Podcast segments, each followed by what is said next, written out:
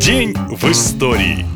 22 июля 2011 года все мировые СМИ писали о Норвегии. Человек по имени Андрес Брейвик взорвал начиненную взрывчаткой машину у правительственного комплекса в Осло, а потом отправился на остров Утоя, где расстрелял 69 участников молодежного летнего лагеря рабочей партии. Эти теракты стали самыми кровавыми и трагическими в истории страны. От рук одного человека погибло 77. Когда на остров прибыл спецназ, раз убийца сразу сложил оружие и произнес «Я закончил». После ареста террорист заявил, что виновным себя не считает и мечтал совершить теракт по примеру Аль-Каиды. Брейвика приговорили к высшей мере в Норвегии. Это всего 21 год за решеткой. Но продлять этот срок ему могут до бесконечности, так что вряд ли Брейвик когда-нибудь окажется на свободе. Впрочем, сегодня самый страшный человек в стране живет вполне благополучно. В тюрьме Ила для него специально переоборудовали целое крыло. В распоряжении Брейвика трехкомнатная камера-одиночка площадью 24 метра. У него есть спальня, кабинет и личный спортзал. Террорист может гулять во дворе, играть в компьютерные игры и учиться в университете. Правда, свою главную битву Андерс все же проиграл. Он считал, что станет героем для тех, кто борется против системы, а вместо этого остался в истории просто маньяком, о котором будут помнить говорить только как об убийце.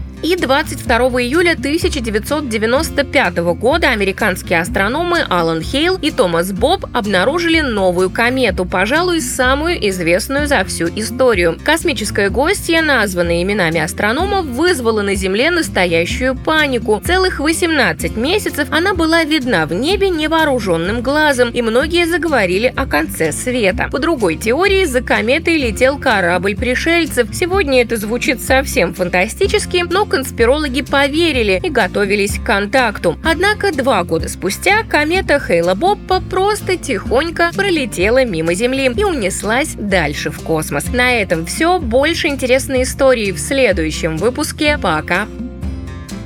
Наша лента. Коротко и ясно.